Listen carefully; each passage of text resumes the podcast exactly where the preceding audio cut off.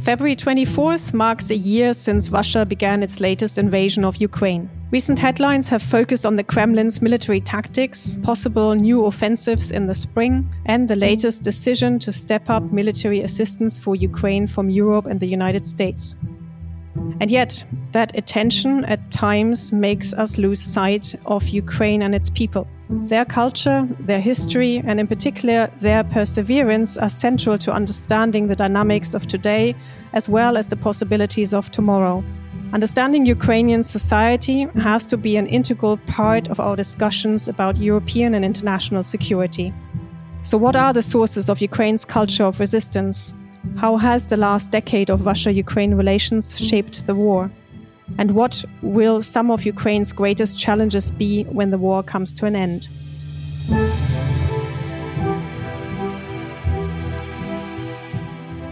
Hello and welcome to Europe Inside Out, a monthly podcast from Carnegie Europe about the continent's greatest foreign policy challenges.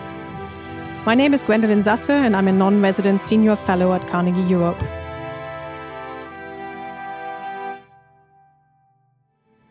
This episode of Europe Inside Out is about Ukraine and how the country has withstood the last year. I'm joined by Yuliya Bidenko, an associate professor of political science at Karazin Kharkiv National University and currently a fellow in the Ukraine Research Network unit at the Center for East European and International Studies in Berlin. Yuliya, welcome. Hello, Gwendolyn. Many thanks for having me here today. We are speaking just ahead of the one year mark since Russia's latest invasion of Ukraine began on the 24th of February 2022. There's a great deal to unpack, some of which my colleagues Rosa Balfour and Thomas de Waal did back in September 2022. But the war dynamics have evolved since then, and we need to take stock. Attention in international policy and public debates has recently focused on the necessity versus the risks of stepping up military assistance to Ukraine the long awaited decision by the German government to send Leopard 2 tanks and allow the export to Ukraine of Leopard 2 tanks from European allies to Ukraine, together with the coupling of this decision to the US announcement to send Abrams tanks, marks a new stage in this war. Currently, fighting is concentrated in the Donbas region in eastern Ukraine near the city of Bakhmut. New Russian and Ukrainian offensives are expected in the spring. Amidst these latest developments, I'd like to draw attention to the Ukrainian people. Yuliya, is it possible at all to describe daily life of those who live in Ukraine? Or maybe put a bit differently, how would you describe Ukrainian society and politics at this point? Well, you are totally right about the intensity of uh, casualties in Donbass.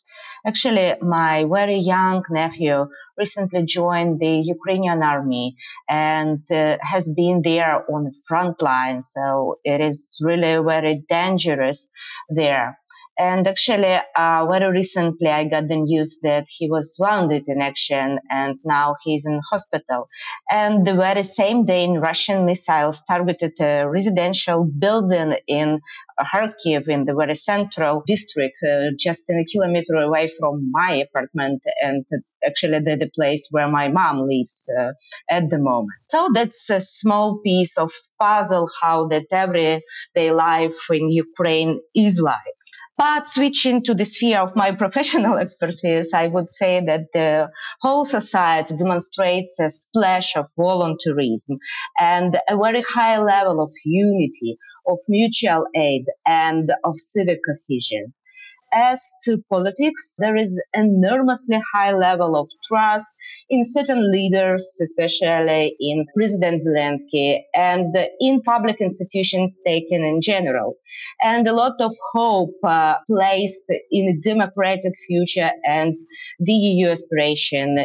These trends were confirmed by public opinion polls conducted by the Ukrainian institutions or even some colleagues of ours, like Henry Hale and Olga Onuch also the last week of January was marked by some scandals in the military procurements or MP unethical behavior and uh, subsequent resignation in the defense of ministry, office of the president, uh, some parliament uh, resignation and uh, regional administration changes in the key regions. So the new political season in Ukraine promises to be very dynamic But it is very important to keep this level of mutual recognition and mutual cooperation between government and society that has emerged and increased during 2022. I think you've mentioned a few really important um, aspects, also drawing on opinion polls, which maybe are not so familiar to everyone. And You've highlighted the trust in particular institutions. And I think some of these trends were reinforced by the war, but they were not entirely new. So, for example, the armed forces top every poll in terms of public trust in this institution, and now narrowly followed, I think, by, by the president, President Zelensky.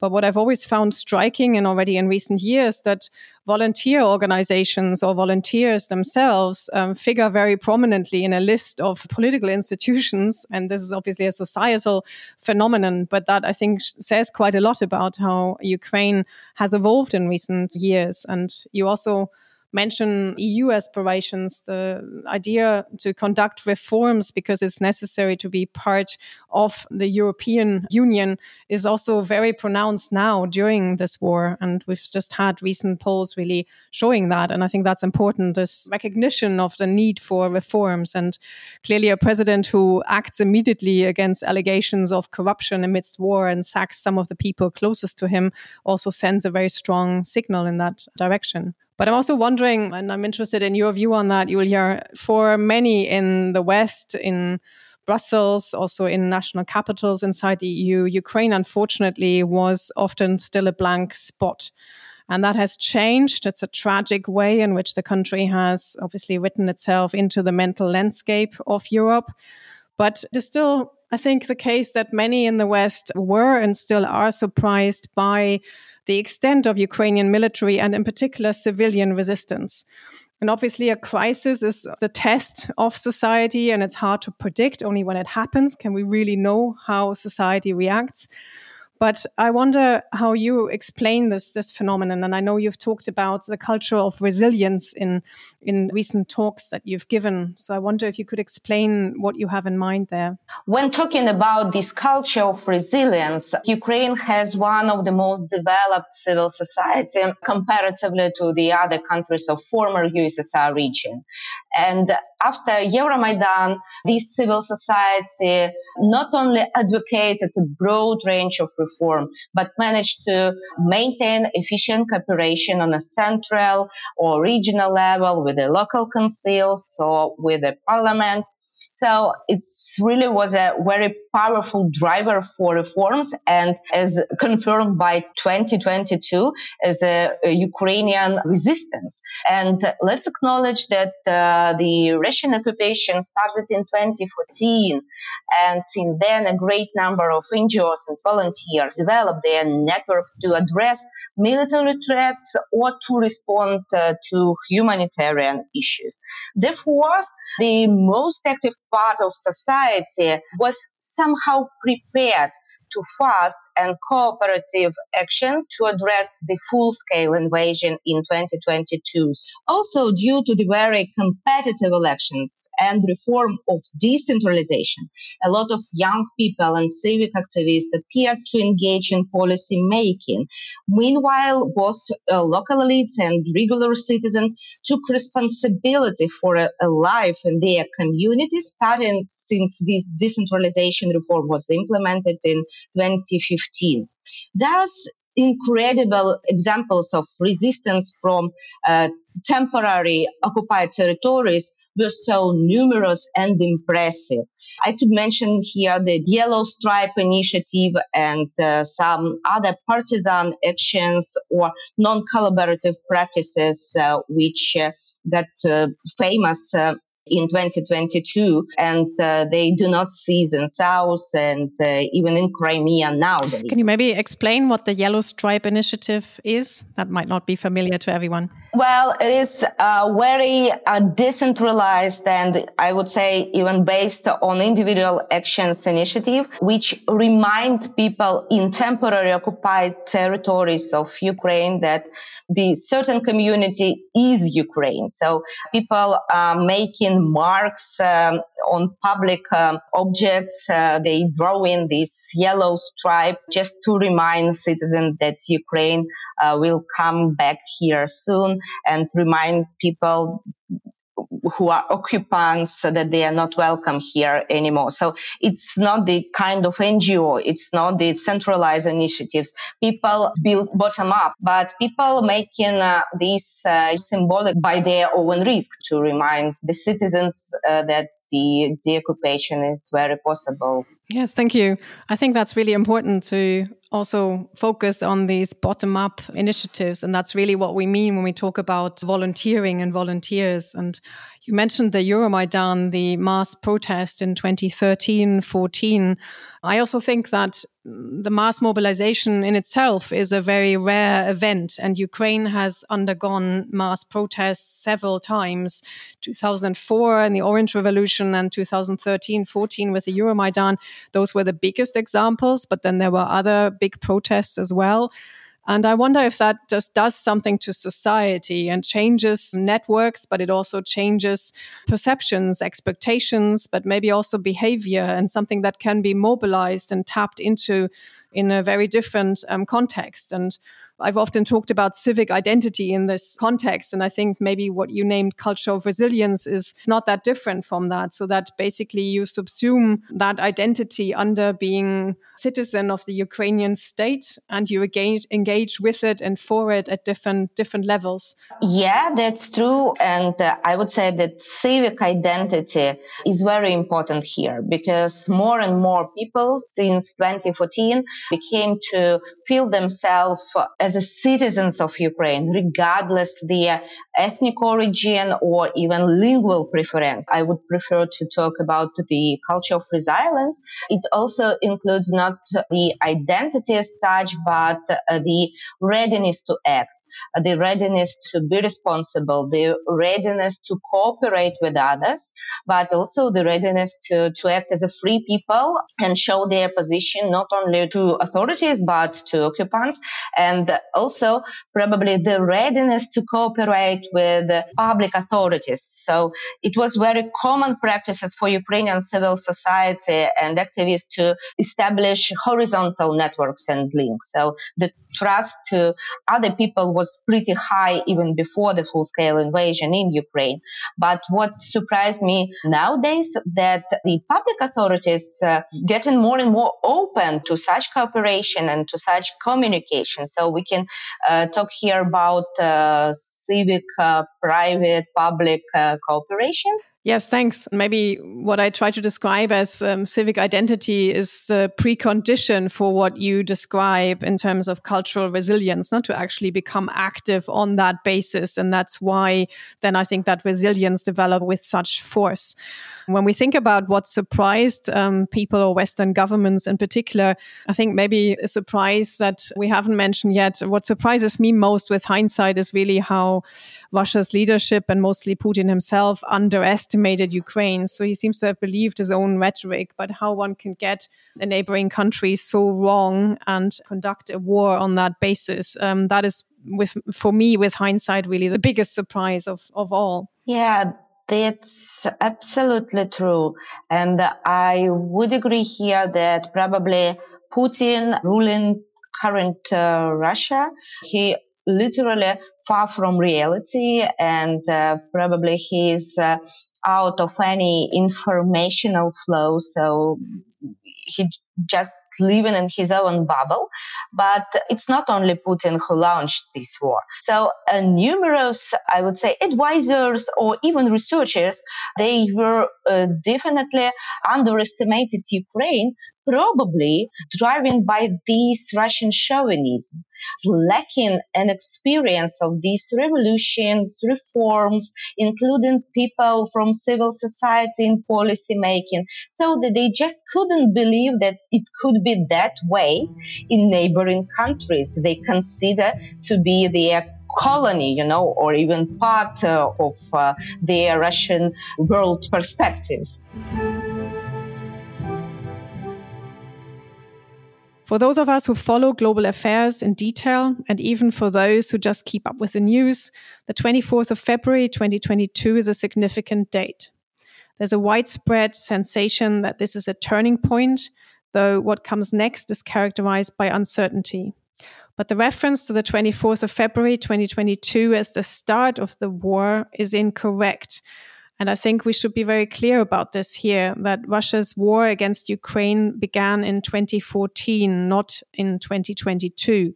And there were even precursors before that. I would talk about Russia's war against Ukraine in three stages. The first stage is Russia's annexation of Crimea in 2014 in the aftermath of the Euromaidan 2013 2014.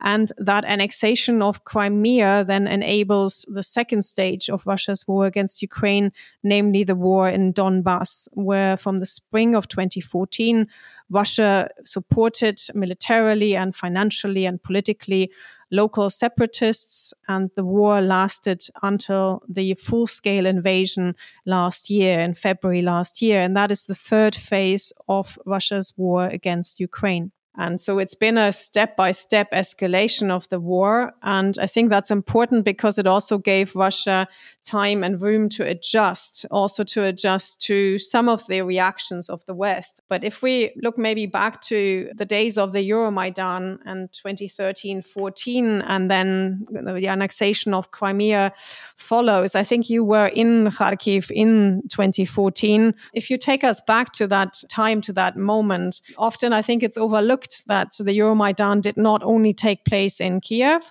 but that there were also protests in other regions in the south and east, and not only in Kiev or in western Ukraine.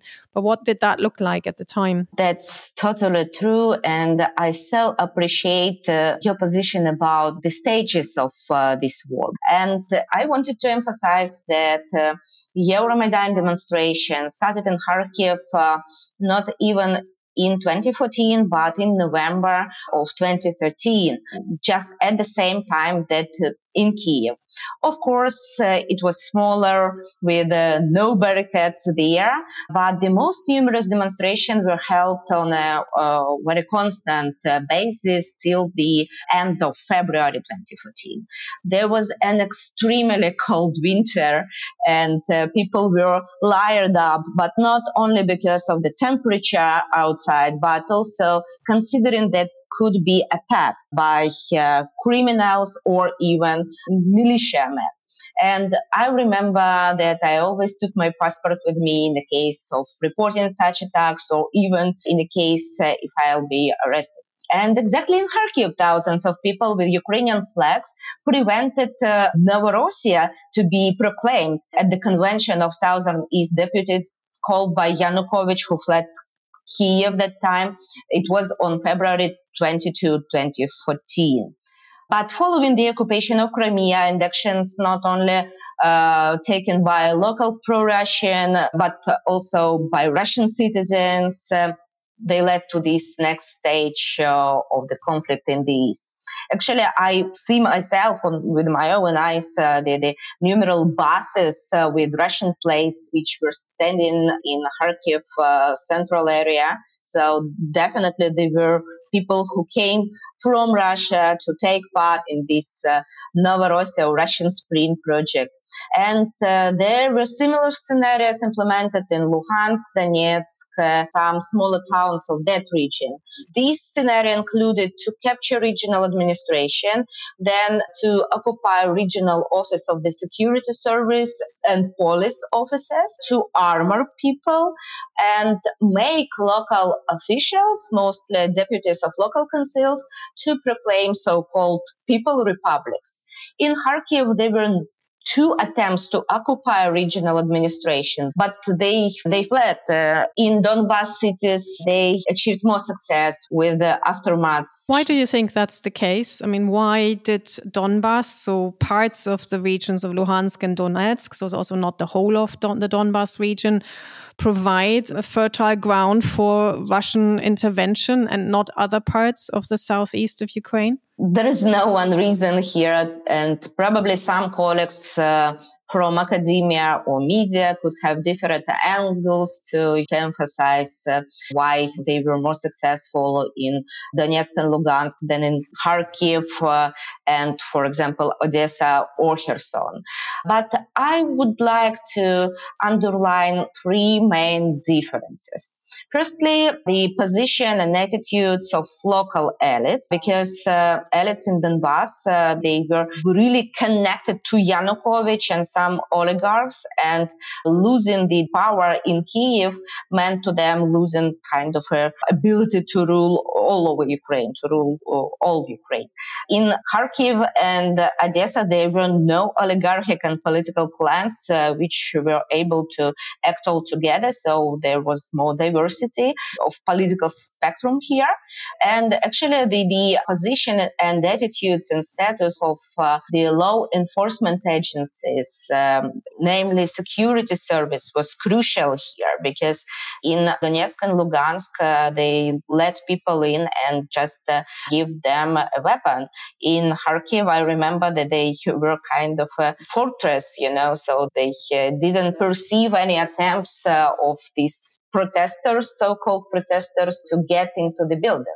Secondly, the level of civil society development, because as I mentioned before, in Kharkiv, there were thousands of people who were standing with Ukrainian flags from the very beginning, and civil society in Kharkiv and in Odessa really was very diverse and vibrant. And third reason is a type of regional economy, which led to a different quality of human capital.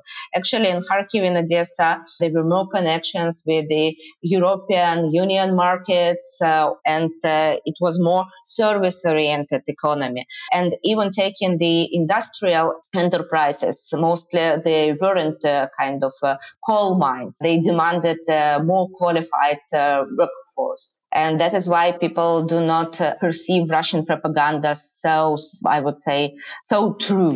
Yeah, I think maybe building on what you said, if we look back also at some of the opinion polls of um, 2013, 14, I think what's noticeable repeatedly at that time is that in the region we refer to as Donbass, there are greater socioeconomic concerns about what a westward orientation of Ukraine would mean. So closer links to the EU and other markets. So I think that's quite different, however, from saying that this is a pro-Russian attitude. No? So if you look at opinion poll and it is linked to what you said about the regional economy, that there are other social concerns and they play into these dynamics why something might be sparked off in this region and reinforced greatly by by Russia. But i think it's important to say that this does has nothing to do with a wish to integrate with Russia but maybe what's different and opinion polls show that is kind of this social dynamic is happening in obviously an old style industrial region, at least in parts.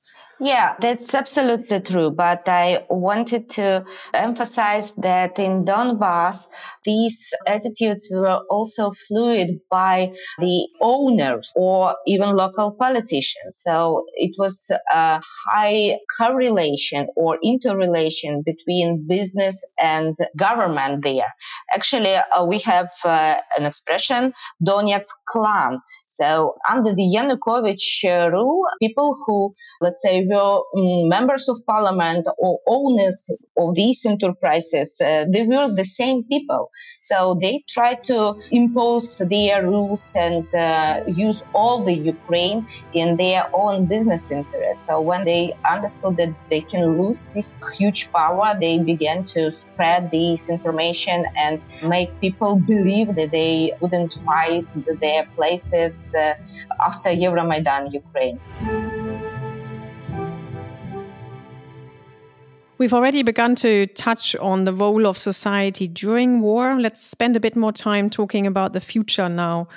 And of course, it's hard to do so, but also it seems necessary, not least as it relates to the reconstruction of Ukraine and the prospect of Ukraine to become an EU member state. And as such, it also relates to European security. And one of the things that's been on my mind is what the effects of war will be on Ukrainian politics and society. So, what will be the challenges for political institutions, for example, at the national or local level? On what basis or along what issues will new political parties be built, or how can the current push for reforms be channeled? And I can see um, a necessary centralization of the whole political system during war But what do you think might be implications of this later on? And society, as we discussed, is very united now. Can this last? Also thinking of obviously vulnerable groups after this war as well. And I'm also thinking about a very transnational Ukraine, if we can call it that at the moment, given that so many millions of Ukrainian citizens are displaced and also partly externally displaced. So it seems very important to integrate them into any reconstruction effort. How do you see some of these challenges for politics and society shape up? Well, it's a whole set of, of uh, very difficult uh, questions and issues, of course. Poverty, corruption, and populism were always among the main threats for Ukrainian development since the very first years of independence. Now these threats are multiplied by the colossal physical losses in infrastructure and in human capital. We are losing our best people on the front line, and from the other point of view, having very educated uh, women and uh, I would say pretty good educated uh, teenagers and children, we are losing them as uh, external migrants uh, and uh, refugees at the moment. So these issues will shape the, the development of uh, Ukrainian society for the next uh, 10 or even 20 years, I would say. And of course, uh, these issues will reshape political discourse and political forces in Ukraine. As to centralization, it is really the, the process which is happening already due to the martial law. And uh, government could use uh, this reconstruction process and funds to control regions and to make mayors more obedient. Before the war, Zelensky party somehow lost local elections in 2020. So they definitely could play this card to keep uh, local politicians uh, more loyal. And actually, that is why I think that local governments and civil society should be included in the process of recovery of Ukraine. The other problem which we can face up uh, in the nearest time that uh, the burning out of volunteers and activists uh, and new cleavages in society could also affect uh, the development of political system negatively.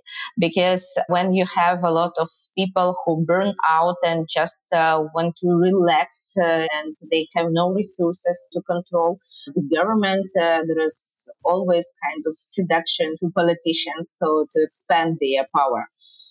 And I think uh, the new cleavages in society will be related to question where have you been during the war and what's your personal input uh, in victory. It's really the very topical now in social media discussions. So people use it to establish new inequalities uh, in society, I would say.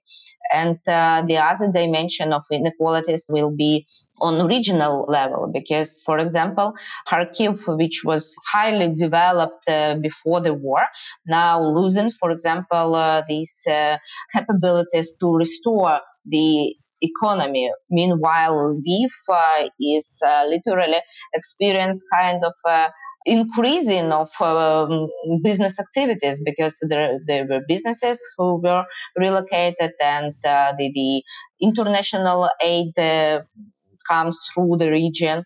And there, there were a lot of IDPs who came to this region, but they also try to spend their money there and to, to find job here and to pay taxes, uh, local taxes, uh, for example. I think in this context, we also have to talk about the prospect of EU membership.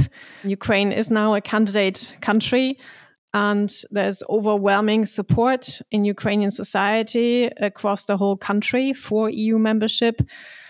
What is also possible, though, is that there are perhaps also unrealistic expectations attached to that. Some recent surveys show us that a majority expects EU membership to materialize within one to five years. So that sets some alarm bells off. I was wondering if you could sort of describe what needs to happen to make that a realistic prospect, maybe not within one to five years, but nevertheless a realistic uh, prospect. And of course, I want to emphasize right away that what's really important too is that it stays a credible policy on the EU's part. No? So now the candidate status is given. A lot will depend on how credible this remains. And the EU needs to also reform to keep making a credible offer. But focusing on Ukraine, what do you think has to happen? What could happen? These uh, opinion polls actually shows us uh, that uh, the support of uh, the EU integration of Ukraine constantly increasing. So it's nothing related to rally around the flag. It really was pretty high even before the Euromaidan revolution. So it was more than 40% of people who would vote for the EU integration on national referendum in early 2013. But now these numbers are about uh, 85, 90% depending of, of uh, the methodology. So I would say that I'm not among these uh, optimists, but uh, I try to be realistic. And uh, here I'll be more certain that about the political process after the war. We need a lot of routine work on the governmental, parliamentary, and probably business level to comply with the EU general criteria and its particular regulations and notes towards Ukraine that we get since uh, the candidacy. We have this huge social support and uh, Ukrainian society proved that uh, it's sharing the EU values. Even during the war, we have uh, a lot of recognition towards the LGBT groups, towards the regional or cultural diversity. And these topics are still debatable, like in every Eastern or even Central European society. And we have already very developed uh, economical interrelations and uh, developed trade uh, and in a natural way i would say the russian market is lost for decades for ukraine so the eu and particular member states uh, they recognized uh, and consider it as the primary trade partners.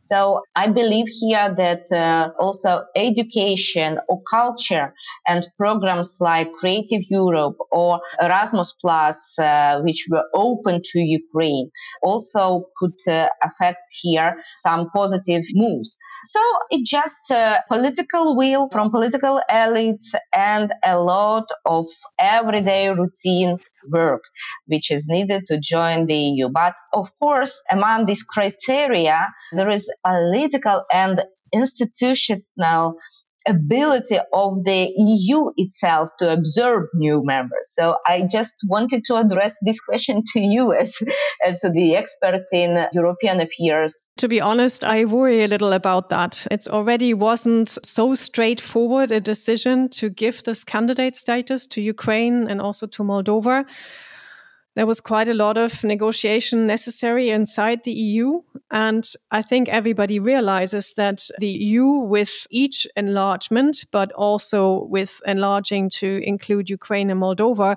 will look different and it will have to reform itself. And some of that it has to do before this can reasonably happen. And it means that on the one hand, there has to be enough attention of linking the reconstruction of Ukraine, obviously an enormous task in Um, if we think of all the different dimensions of that, and to link that reconstruction really with reforms, with transformation. And it can only happen if that's from the beginning, I think, aligned with EU accession. And that is, however, more. And the EU has to therefore still step up and really generate and keep generating also a consensus inside itself, inside the EU, that it wants that to really make that happen and therefore stay credible. Otherwise, I think that is an enormous political risk because you can't just give candidate status during a war and then not act on that. I see serious attempts to address these issues. But as the EU will have to also adjust I'm not so optimistic that this can happen fast, or at least in the timeline that Ukrainians wish for. I also want to maybe to round it up, um, say that we've talked a lot about society, we've talked about mobilization, about resilience, we've talked about reforms, we've now talked about reconstruction. But of course, all of that needs currently continued military, humanitarian, and financial support. Otherwise, there won't be the foundation for a future which allows these discussions to actually turn into reality. So maybe we leave it there for today. Thank you very much, Yuliya, for joining me on this month's episode of Europe Inside Out. It was a real pleasure speaking to you. Thank you. Thank you for your invitation and uh, this uh, very insightful conversation that we had today. For those of you who are interested in learning more about Ukraine, I encourage you to follow Yuliya's work on Twitter at Yuliya Bidenko, Y U L I Y A B I D E N K O. You can find me at Gwendolyn Sasse, G W E N D O L Y N S A S S E. Thank you for listening to Europe Inside Out, a podcast by Carnegie Europe. Please join us again next month when Judy Dempsey will discuss German defense policy with Sophia Besch. Let us know what you think of the show by reaching out to us on Twitter at carnegie underscore Europe or by email at carnegie.brussels at ceip.org. If you like the show, leave us a rating and subscribe wherever you get your podcasts. Our producer is Midori Tanaka. Our editor is Alexander Damiano Ricci of Bühl Media. Sound engineering and original music by Jeremy Bouquet.